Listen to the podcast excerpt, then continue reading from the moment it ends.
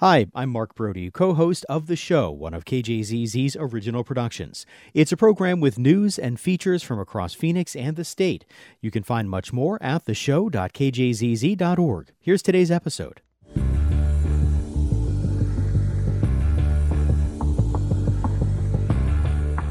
Good morning and welcome to the show here on KJZZ 91.5 in Phoenix. I'm Lauren Gilger. And I'm Mark Brody. Coming up, why the head of the agency tasked with finding new sources of water is displeased with the governor's budget proposal. And an ASU professor is out with a new memoir about growing up in a strict Rastafari household in Jamaica. But first, University of Arizona Athletic Director Dave Heeke is out. The school has announced a quote transition in leadership in the athletic department. The U of A has been mired in a financial crisis for a couple of months, and this department has played prominently in the fallout from it. Heeke had been the wild, with the Wildcats for seven years after coming from Central Michigan. His departure comes shortly after the university named a new head football coach and just before it leaves the Pac 12 conference for the Big 12. With me now to talk more about this is Ellie Wolf, who covers higher education for the Arizona Daily Star. Good morning, Ellie. Hi, how are you? Doing all right. So, like, was this a surprise? Did did folks see this coming? This was a surprise. Um, you know, it was pretty sudden, especially right after the um, hiring of the new head football coach, Brent Brennan. Um, I know our sports reporting team at the Arizona Daily Star is excellent and has incredible sources and always has a good scoop. And I believe they only knew about this about an hour before the news broke. Hmm. So, what is the university saying about why Heeke is leaving? You know, right now they're only giving kind of official positive language, right? They're not sharing a lot. But here's what we do know is that um, the University of Arizona is currently trying to bounce back from a financial crisis. Um, the university um, had a financial miscalculation that they revealed earlier this fall of about $240 million. And, um, you know, through meetings with uh, the faculty senate, University President Robert Robbins has repeatedly stated that the university has loaned the athletics department a total of about $86 million in the past couple years. So um, it's not necessarily super surprising that there is kind of a change in leadership in the athletics department, but the timing is definitely interesting. Yeah, I'm curious, especially about the timing. I mentioned, and, and you also mentioned this coming just a few days after the new head football coach was announced. And of course, the U of A and ASU will be leaving the Pac 12 to join the Big 12. Two pretty big transitional events, and now a third one in terms of looking for a new athletic director. Mm-hmm. And this is you know, one specific instance in the athletic department, but this has happened many times in the university. If you look at the senior leadership of the university, there's an interim provost, there's an interim CFO, there's an interim vice president of research. So it's not necessarily new that the university has all of these interim positions and is now launching yet another search. What are folks sort of in the U of A community saying about this? Obviously, the, the financial crisis, as you referenced, has been a really big deal throughout the school. The athletic department has played a played a pretty big role in that. Like, what are folks saying about the fact that the university is essentially getting rid of its athletic director now? Well, there are a couple interesting kind of sects of um, the UA community, right? So the faculty senate for months has been um, aggressive about the issue of athletics. And there are multiple faculty senators that have said, you know, sell off the entire athletics department. You should be firing people in athletics. Yeah. We know that Robbins spoke to the faculty senate about a month ago and said there will 100% be layoffs in athletics, um, and then didn't mention that at all in his financial action plan he gave to the Arizona Board of Regents on December 13th. Um, but you also have a Tucson community that is um, completely enamored with the University of Arizona athletics. And so a lot of our readers are really surprised by this change. You know, they feel a certain amount of ownership um, and investment in the athletics program here. Right. So you mentioned the Board of Regents in terms of uh, President Robbins giving his his action plan. There's also a meeting coming up in just a couple of days. Uh, is, the financial situation is is Heeke's uh, departure scheduled to come up at that? So we're really not sure at this point. Um, the meeting is on Thursday. It'll be live streamed. Um, and we know that, or our sources have told us that um, a lot of the meeting that is public will be um, talking about different athletic coaches contracts. So they need the Arizona Board of Regents need to approve the new contract of new uh, University of Arizona head football coach Brent Brennan. Um, there was also talk about um, the regents deciding about an extension to um, Arizona basketball coach, men's basketball coach Tommy Brown, Tommy Lloyd. Um, but we're we are not sure if that will be on there. Um, if there is talk of athletics and talk of the University of Arizona, you know, I don't see how the elephant in the room is not addressed of yeah. Dave Heeke, but we'll have to see. Is anybody saying that there's a chance that the regents might not approve the new football coach's contract?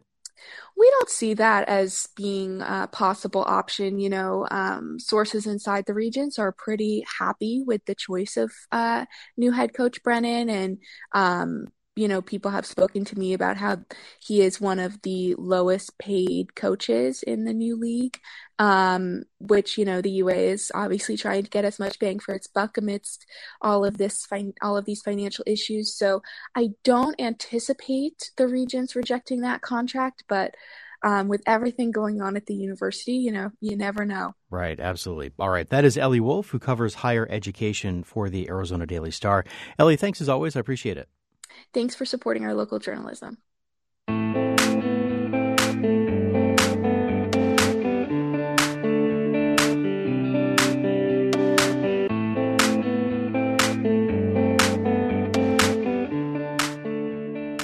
The head of a state agency that's looking for new water sources for Arizona is unhappy with the governor's budget proposal.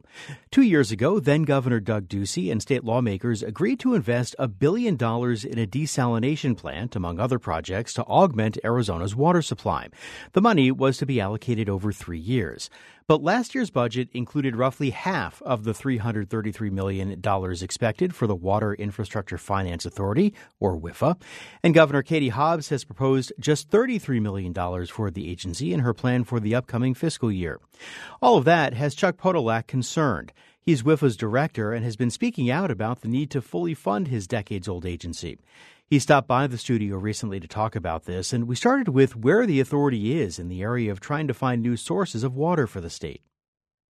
Yeah, we are we are looking, and we're looking at all options, and I think that's what has been the really the theme of the last year is moving ahead in a, in a methodic way to make sure that we're we're looking for answers that can help support customer need in Arizona, and we're doing that in a way that makes the most sense for Arizona. So, desalination was obviously sort of the, the big headline uh, that a lot of people know about, but are there other areas of augmentation that you're also looking at? Yeah, absolutely. There was uh, there was a lot of talk about uh, in 2022 about the possibility of doing a desalination project in Mexico and bringing water into the state, and that's one option that has been looked at in Arizona and frankly throughout the West for quite a long time. Back in 2019, the governor there was a governors group that published a report that looked at the whole menu of of options for augmentation. When augmentation really, I, I think of that as how, how, do you grow the pie? How do you make the pie of water in Arizona bigger? Um, bringing water in from ocean in California, doing advanced reuse in California and trading some water, bringing water in from Mexico. People have talked about looking to the Missouri, the Mississippi at excess floodwaters and bringing that in all complicated options, all uh, very difficult to bring to fruition, but all things that, that in our mind are still on the table. So, as you say, those are all kind of complicated, difficult things to do, but are some easier to do than others? Probably. Everything really has its pros and cons. You know, it, it doing projects across the border, across an international border, may be more complicated than across a state border. Hmm. Doing projects across multiple states may be harder than a, a single state the water that we would bring into Arizona all has to come from quite a distance. And so, how do you do that? Do you physically move it in a pipeline? There are some really cool ways to do like exchanges or trades. Take some of Colorado, California's Colorado River water in exchange for giving them some water. So yeah, there's there's there's pluses and minuses, and I think what, what we're at the stage of doing it right now in WIFA is rather, rather than using our, our instinct or our gut feel, is to say, okay, how do you do the how do you really analyze these? How do you look at the pros and cons, what's the best, and that that's what we're uh, in the process of doing right now. Does anything seem to be sort of, pardon the pun, floating to the top at this point in terms of most feasible and also maybe the most cost efficient? Not right now. I think you know that you do have some people with vested interest. You have some people that have strong feelings about what they think should happen, who would advocate for some things to float to the top. But we really haven't gone in far enough to say, with integrity and with with uh, rigor, that we think this is the best option. That's where, where we still keeping a very open mind right now. And it seems as though when you talk about potential complications, you have sort of the the political issue in terms of international or interstate kinds of things, but also then the technical, like how do you get the water? How do you treat the water if that's something you're doing? Do those both have equal difficulty, or, or are there some options that maybe are hard to do politically, but technically would be easier to do, or vice versa?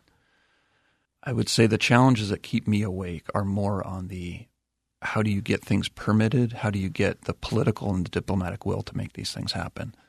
We know how. We engineering uh, scientists know how to how to clean water. We know how to take things out of a water and reuse water. We know how to take salt out of a water and, and use seawater. So it's less of an engineering, and we know how to move water through pipes. Mm-hmm. The engineering of it is is less daunting than how do you get the buy-in from a whole bunch of different areas and jurisdictions to make something like that happen? When you talk about buy-in, mm-hmm. there's also been a lot of talk about increased conservation in terms of uh, both agriculture and sort of city use and homeowner use. Where are we on that, and how does that sort of fit into the overall water picture here? Overall, we're doing good on conservation. We have there's been a real focus on water in Arizona for the last few years, and I think there there's a sense in some people's mind that now we need to start doing conservation. And what gets lost is there's been incredible conservation going on in the agricultural space in the in the cities for, for decades in Arizona. Which isn't to say that we don't have more room to go. And sure. that's one thing that we've been doing while we've been looking at this augmentation, focusing on that part of our mission. We also have a mission to advance conservation in the state. We have $200 million uh, to distribute over the, over the course of a year period to fund um, really cool, innovative projects that save water in Arizona, and, and we're well uh, in, in the process of putting those, that money to work. So let me ask you about money because yeah. you've been pretty critical of the governor's proposed budget, um, in which she set aside about thirty or so, some odd million dollars, which is far less than what the agency was hoping and, and maybe even expecting to get this year.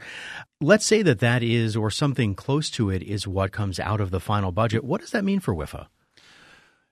It means it make it may make it harder, and I think that's that's what we're trying to convey uh, both to the the governor and to the legislators is in this very difficult time. The the state revenues are are uh, the, are in a, a tough spot, and our message is don't forget about water, don't back off on our long term commitment to to go find new supplies. And so what we want to do is to make sure that through all the compromises that will be required down at the Capitol, that people don't question our commitment to this. Customers of this potential new project don't lose faith that it can happen. People that partners that we will work with in the private sector don't lose faith that the state of Arizona uh, is a good partner on this, and that that's what we're really trying to get interjected in the conversation. Do you have the sense that that is starting to happen? That potential customers or other private entities that the state might be working with are starting to question Arizona's commitment? Yes, I think it is. We um, in 2022 there was a commitment by the state of Arizona to not only stand WIFA up with these new authorities, but to um, back that up with a billion dollars, um, and that was paid in three installments. The first year it was fully paid. The second year, some of that money was about half of that money uh, was diverted for other water projects, and that started to raise some questions about well, are you a good partner? How much how much does WIFA have? How much does the state of Arizona have to bring to a partnership like this? Um, and I think that questioning continues as we work through what, whatever happens this year. If WIFA ultimately gets the billion dollars, is that enough, for example, to, to build a desalination plant and, and to operate it for some amount of time? No, it's not. And that, that really goes to the core of why we need to get good partners. You know, people have kicked around ideas and, and you know, we've seen inflation and, and just the cost of building things go up. But, you know, maybe we're talking a 5, 10, 15 billion dollar kind of project. The state can bring some money to the table, but really we're looking for private partners uh, to bring money to the table. And for them to know that they have a partner, we have to be serious. They have to know that we're in this for the long haul. How big of a role does the actual money play in that? I mean, I, I would imagine that anybody who is in the water arena knows that Arizona is in the situation it's in and is looking at augmentation. So, given that, how significant is it maybe if the amount of money that, that you thought you would be getting isn't there relative to everything else? So, so that's a great point, and I think it it may be less the final dollar amount and more the security of it. So if we knew for sure that you know you had X amount of money, that's what we bring to the table with a partner. When that X amount of money is up in the air, I think it that's that's the real difficult part. What have you heard from either the governor's office or from other sort of in the water community here in Arizona about the fact that you are speaking up about this and in some cases being a little bit critical of, what the governor is proposing here? Well, we all have different roles. Um, you know, the, the, governor, the the legislators have a tough task of balancing a lot of uh, a lot of competing interests. Um, I have a different role. My role is is tasked by by the statutes, by the Arizona laws that set up WIFA, is to make this program work. And so what we're trying to do is to say, this is what you need to consider if you want this program to work, and that and that's what we're doing. Sure. All right. That is Chuck Podolak, Executive Director of the Water Infrastructure Finance Authority, otherwise known as WIFA. Chuck, thanks a lot. I appreciate it. Thank you.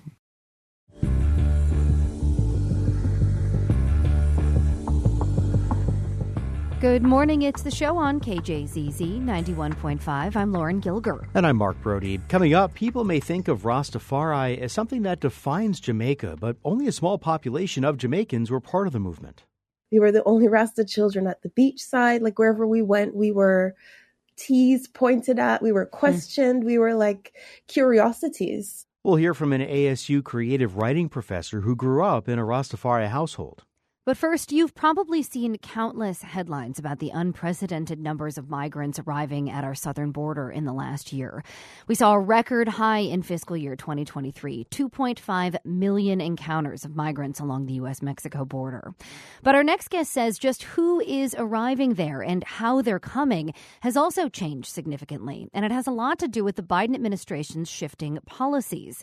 Ariel Ruiz Soto is a senior policy analyst with the Nonpartisan Migration Policy Institute. And in a new report, he and his fellow researchers found that after the end of the controversial immigration policy known as Title 42, more migrants than ever before who are reaching the U.S. are now coming to ports of entry, often with appointments via the CBP One app or through a parole program. In fact, Ruiz Soto told me it's this increase in people coming to ports of entry, attempting to come here legally, that's caused these record numbers we're seeing. Here is our conversation, beginning with where many migrants are now coming from. What has been really fascinating to see in the last few years at the US Mexico border is how important has been the change about the nationalities of migrants arriving to the US Mexico border.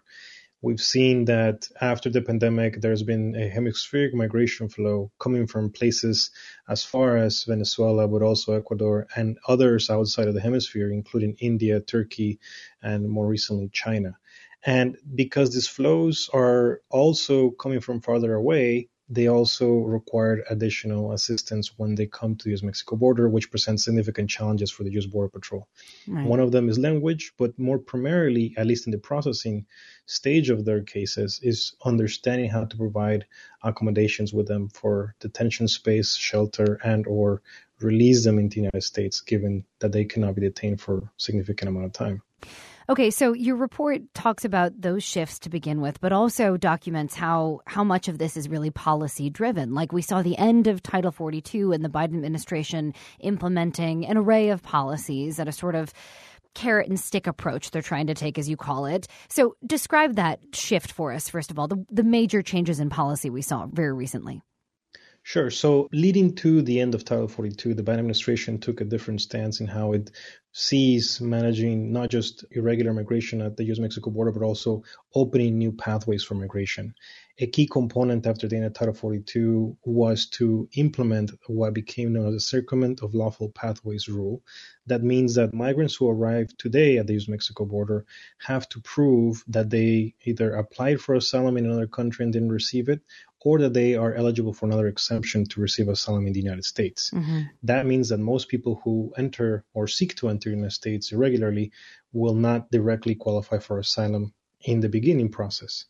In practice, this plays differently because of the lack of resources. USCIS officers, for example, do not have enough capacity to interview every migrant that comes to the US Mexico border right away, right. and therefore means that they have to be detained for a longer time. Mm-hmm. But quickly here, it's important to think too, as well as how migration to ports of entry has changed under CBP One application, which is a scheduling tool that the Border Patrol uses and OFO use to try to have migrants arrive at ports of entry with their information already previously included so that they can then be screened and, if deemed eligible, be allowed into the country through the port and then proceed with a usually two year parole document that allows them to work or to apply for work. And then that is a very different process than what happens between ports of entry. So the Biden administration really what they did is they began to separate how the US law and U.S. agencies treat migrants who come between ports of entry versus mm-hmm. those who come at ports of entry. Right. So, a big piece of this massive increase we hear so much about at the southern border of people arriving at the border are people who are coming to those ports of entry and and hoping to qualify for these parole programs. So they're coming legally.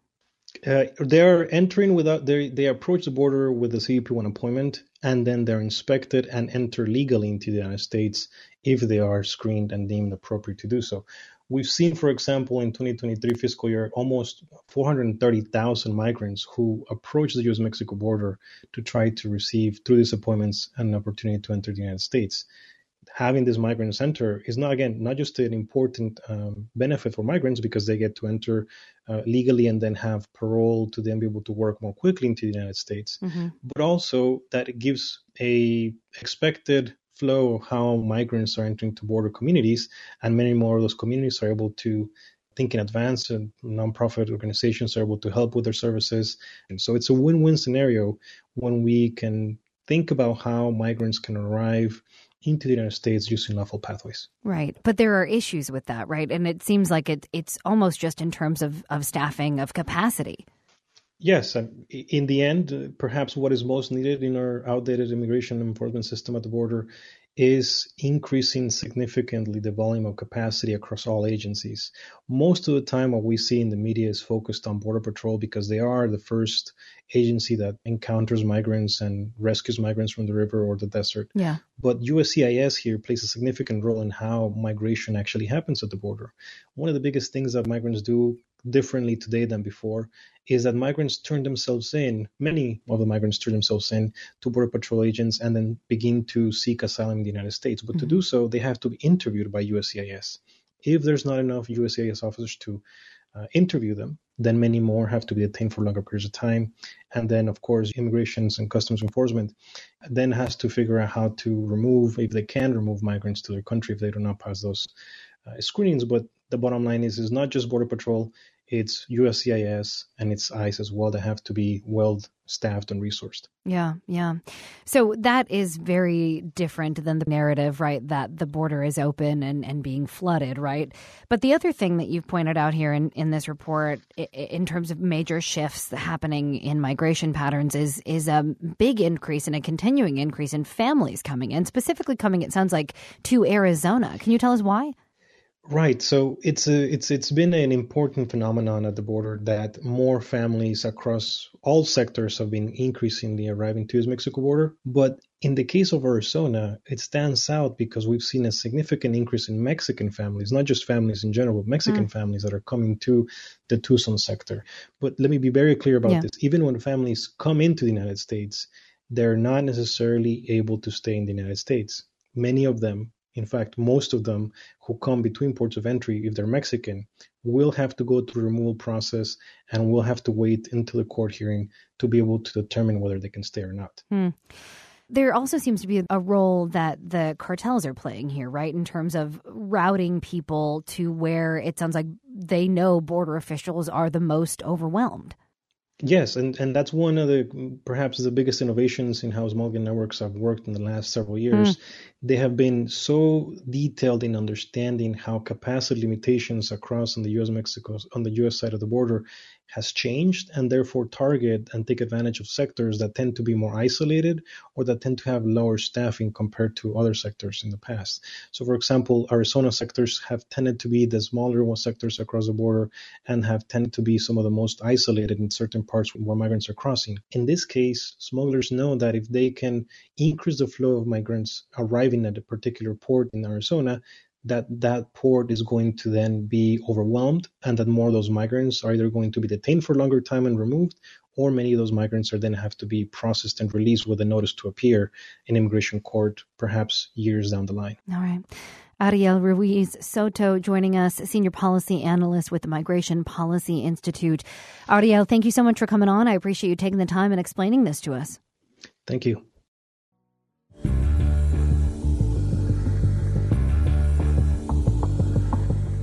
Good morning. It's the show on KJZZ 91.5. I'm Lauren Gilger. And I'm Mark Brody. Earmarks are back. Once upon a political time, they were maligned as wasteful and cast aside by former Arizona Senators John McCain and Jeff Flake. But now they're just a great way to steer federal dollars to local projects. And the fruits are starting to appear across the country. Here in Arizona, Democratic representatives are bringing home the proverbial bacon, but not most Republicans, at least not yet. Arizona Daily Star columnist Tim Steller broke it all down, and he's on the line now to tell us more. Good morning, Tim. Good morning. So let's start with who is at the top of this earmark list here in Arizona. Who's bringing home most of the cash here? Well, Senator Mark Kelly was the one who got the most funding approved in fiscal years 22 and 23, 43 million dollars almost. That's that's uh, money brought home to local projects. Mm-hmm. Uh, and in those two years, uh, Representative Ann Kirkpatrick, who is no longer in office but represented southeastern Arizona, she uh, brought in almost $25 million those two years. So they were the top two. And then uh, Representative Raul Grijalva and uh, Senator Kyrsten Sinema rounded out the list of four who actually did bring in uh, the new earmarks. Yeah, the new kinds of earmarks, and we'll get into what that means in just a moment. But tell us first, like, what kinds of projects are we talking about here? Like, some of these are really sort of small things that you wouldn't think of. Yeah, you know, I mentioned in the column that you know, I went and attended a uh, a sort of celebration of a 1.2 million dollar trainage project uh, near Tucson International Airport. Mm-hmm. I mean, it's a really humble little thing where they uh, are going to improve the drainage so it no longer the the water flowing off the airport no longer uh, causes flooding in these uh, two neighborhoods to the to the west.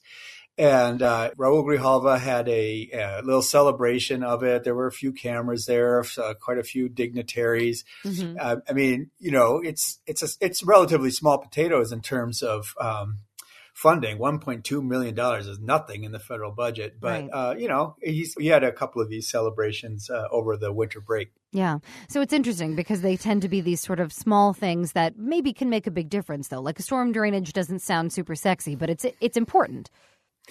Sure, yeah. Uh, some of these arguably aren't important. Important. Uh, I mean, uh, you know. Uh, for example, the other one that Raul Grijalva celebrated was uh, a half million dollars toward renovation of the Tucson Indian Center. You know, you could say it's important, you could say it's not, but it's it's a local uh, half million dollar renovation, and he brought home that bacon as well. Yeah. So, what about Republican representatives in Arizona? You mentioned all Democrats there. Why are most of them not requesting these kind of new earmarks for their districts yet? Well, you can probably guess it. Uh, the the one who responded to me and explained why was Representative Paul Gosar's uh, spokesman, and uh, yeah, he said that it was because of concern over spending. Mm-hmm. That uh, until federal spending gets under control, Representative Gosar is not going to be engaging in earmarking. Hmm. Um, and that is true, it appears, of the vast majority of the preceding members of Congress. There's a couple new ones. Uh, Juan Ciscomani and Eli Crane Crane, I find no evidence of him requesting earmarks. Ciscomani, on the other hand, is uh, participating. He just hasn't gotten any funded yet because he's too new. Okay, okay. So this kind of brings us to some of the history here of earmarks in Congress. It kind of started with Arizona Senators John McCain and Jeff Flake, as I mentioned, who, who kind of led the cause to get rid of earmarks maybe 10, 15 years ago. Tell us why. Yeah, there was. Uh, well, there many times were good um, causes for funding these local projects. Uh, there were many examples also of wasteful spending. The most infamous is the Bridge to Nowhere, which was to get two hundred twenty million dollars to go from uh, the land to an island in Alaska where fifty people live, and there was a the Ketchikan Airport was there. Mm-hmm. And that was such an outrage that eventually it was scratched. The whole the whole plan. They resumed ferry service instead.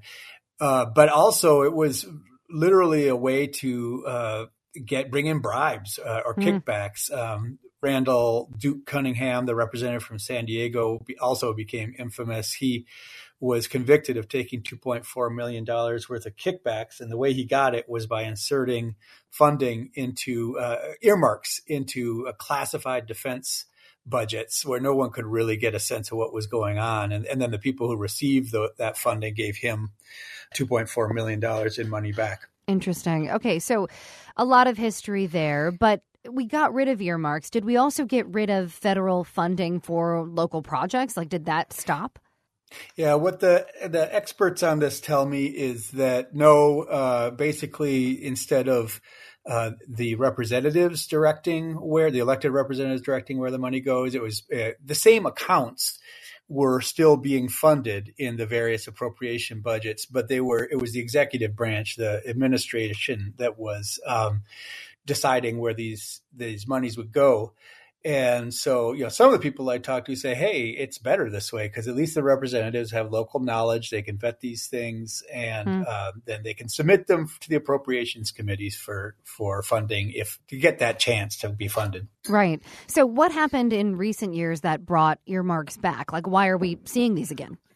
Well, they were eliminated in 2011 under the uh, Tea Party Congress. Uh, they were brought back in 2021 under the new Democratic Congress. And the good news is that there a lot of limitations were put on. Among other things, all the um, members of Congress who request earmarks have to post everything they request on their websites. Also, uh, there's significant transparency within the Appropriations Committee. There, there's no more hiding uh, an earmark. There's also limitations on how much you can ask for and on how much of the federal budget that uh, earmarks can constitute, uh, no more than one half of 1% in one chamber's case or no more than 1% in the other chamber's case. Mm-hmm. So, uh, you know, it's, it's much less uh, exposed to the possibility of abuse and corruption as it stands now. All right, we'll leave it there. That is Arizona Daily Star columnist Tim Steller breaking it all down. We got through that whole segment without a joke about pork. Thank you, Tim. Bring home the bacon. All right.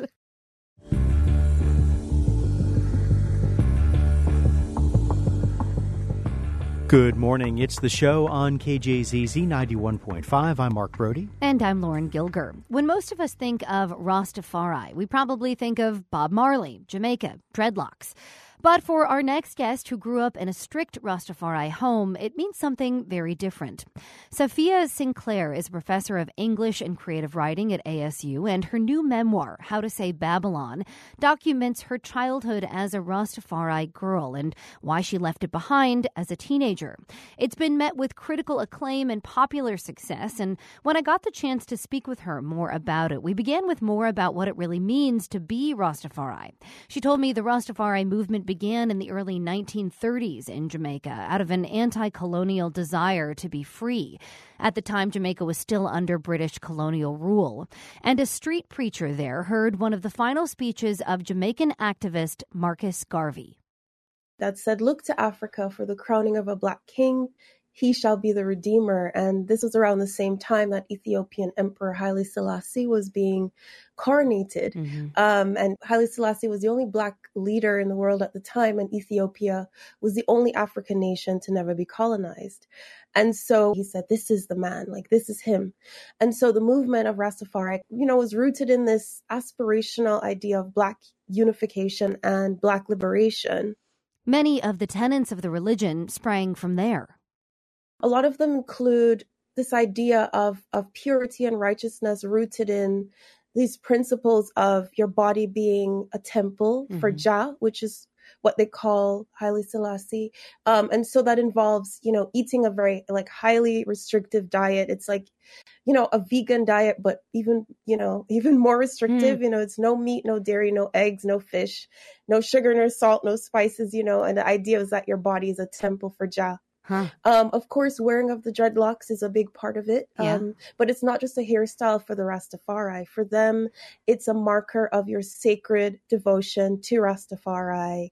And also a signal to the outside world of your purity, of your righteousness.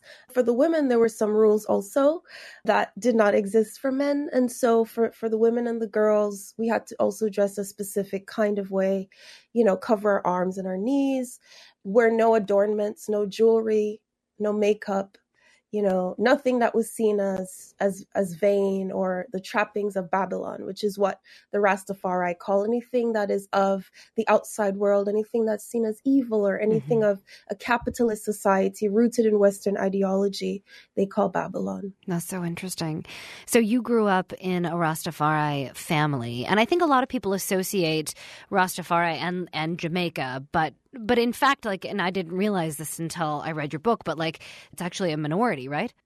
Yes, the Rastafari are historically a persecuted minority in Jamaica. I mean, when the movement began in the 30s, as I said, we were still under colonial rule with Britain, and the British government really targeted the Rastafari. They there was a commune, thousands of, of Rastafari lived um, peacefully, and they called it. The British government called it a cult, and they sent the army to burn it to the ground, mm. and that kind of scattered the movement.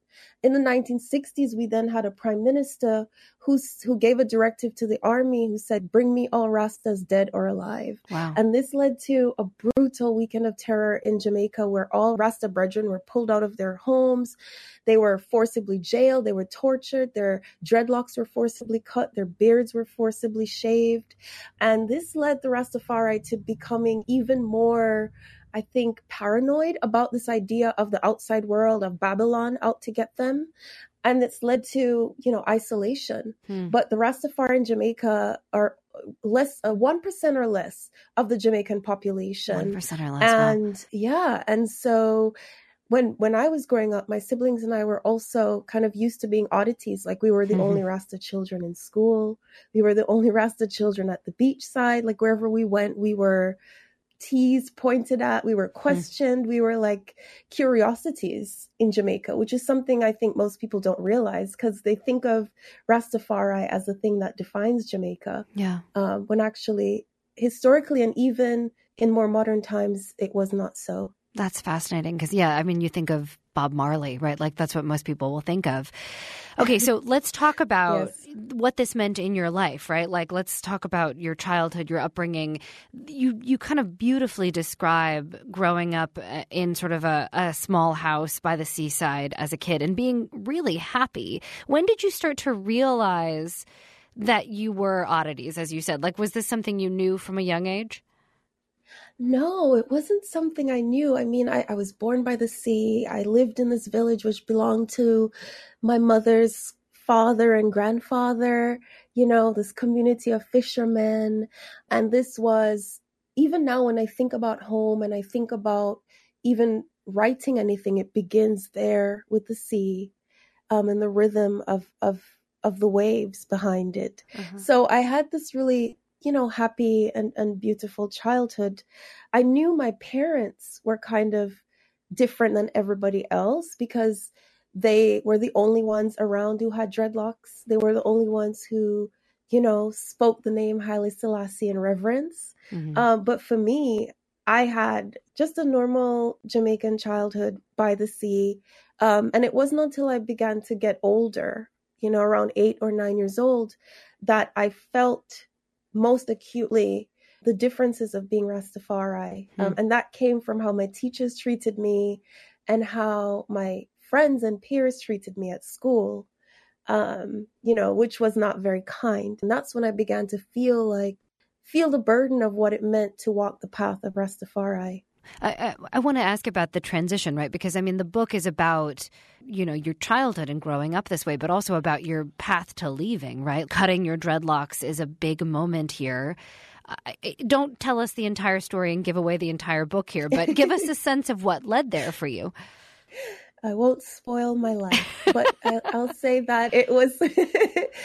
no, you know, and I began to question a lot of the rules that were different for me than they were for my brother you know, which which was rooted in my gender, my femininity. And um, I remember there was a day you know, my siblings and I were always wild children. We would always run around in the yard and play, climb trees, do all of that stuff.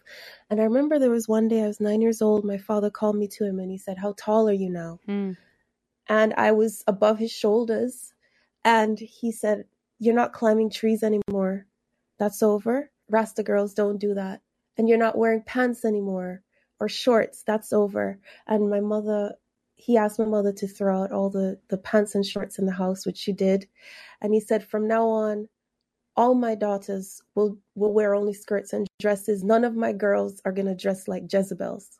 Wow. And I really began to question at that point, you know, well, what was wrong with me simply because I was a girl? And this only, you know, deepened as I grew older and I became a teenager. And I, there was a moment where I began to just look into the future that my father was paving for me. Mm.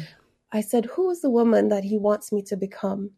And, you know, I saw this young Rasta woman who, you know, was dressed the way he wanted me to dress, who was silent and obedient and pliant, which I was always told was a woman's highest virtue, mm. who was a woman who had no dreams, no desires, no art, had no value except to be in the kitchen or to be the bearer of children for a Rasta man. And I said, That's not me. I don't want this future. And I was determined to cut that woman and her future away from me entirely. Wow. And that's when I decided to cut my dreadlocks and to leave all of that life behind. And you became a writer, a poet first, and now you've written this book, which has been so widely received. Can you talk a little bit before I let you go about the process of writing this? I know your your father has read this. You have sort of reconciled, at least it sounds like in some ways, with your family, and your mother went with you, right? Talk talk a little bit about where you are now. Yes, you know, my sisters and my mother, they also all cut their dreadlocks and kind of left Rastafari behind, which mm. is not unusual. All the girls and women I knew growing up in Rastafari also cut their dreadlocks and rejected Rastafari. Oh, wow. Um, yes. But you know, I I think even though it would seem that my world would have been so narrow and restrictive, my, it was my mother who made it feel expansive because she gave me and my siblings her love of literature, love of language. You know, she would have us writing poems, memorizing and reciting poems, writing songs. And so I always felt from a young age that writing was a place where I could truly be myself, where I could nurture my voice, and nurture a vision of who I wanted to be to author my own future. And it began there on the page. So, you know, I published my first poem when I was 16 in the national mm-hmm. newspaper in Jamaica. And I've been writing and, and honing my poetry and, and my writing from then. So, you know, what my mother gave me was a true gift. And it really, I believe, changed the trajectory of my life. And so, even though there were moments where writing the book was quite hard, um, to relive some of the memories and making sure I got it all right, to make sure I was as truthful as I could be about what happened, and to also present everybody with grace and with love. You know, it was difficult, but when I began to write the book, my hope was that I could turn all of that struggle and strife and pain into something better, into I could change the shape of the future in the writing of the past in hopes that it could be something beautiful. That was my conversation with the author of the new memoir, How to Say Babylon, Safiya Sinclair. She's also a professor of English and creative writing at ASU. For more on her book, head to our website, theshow.kjzz.org.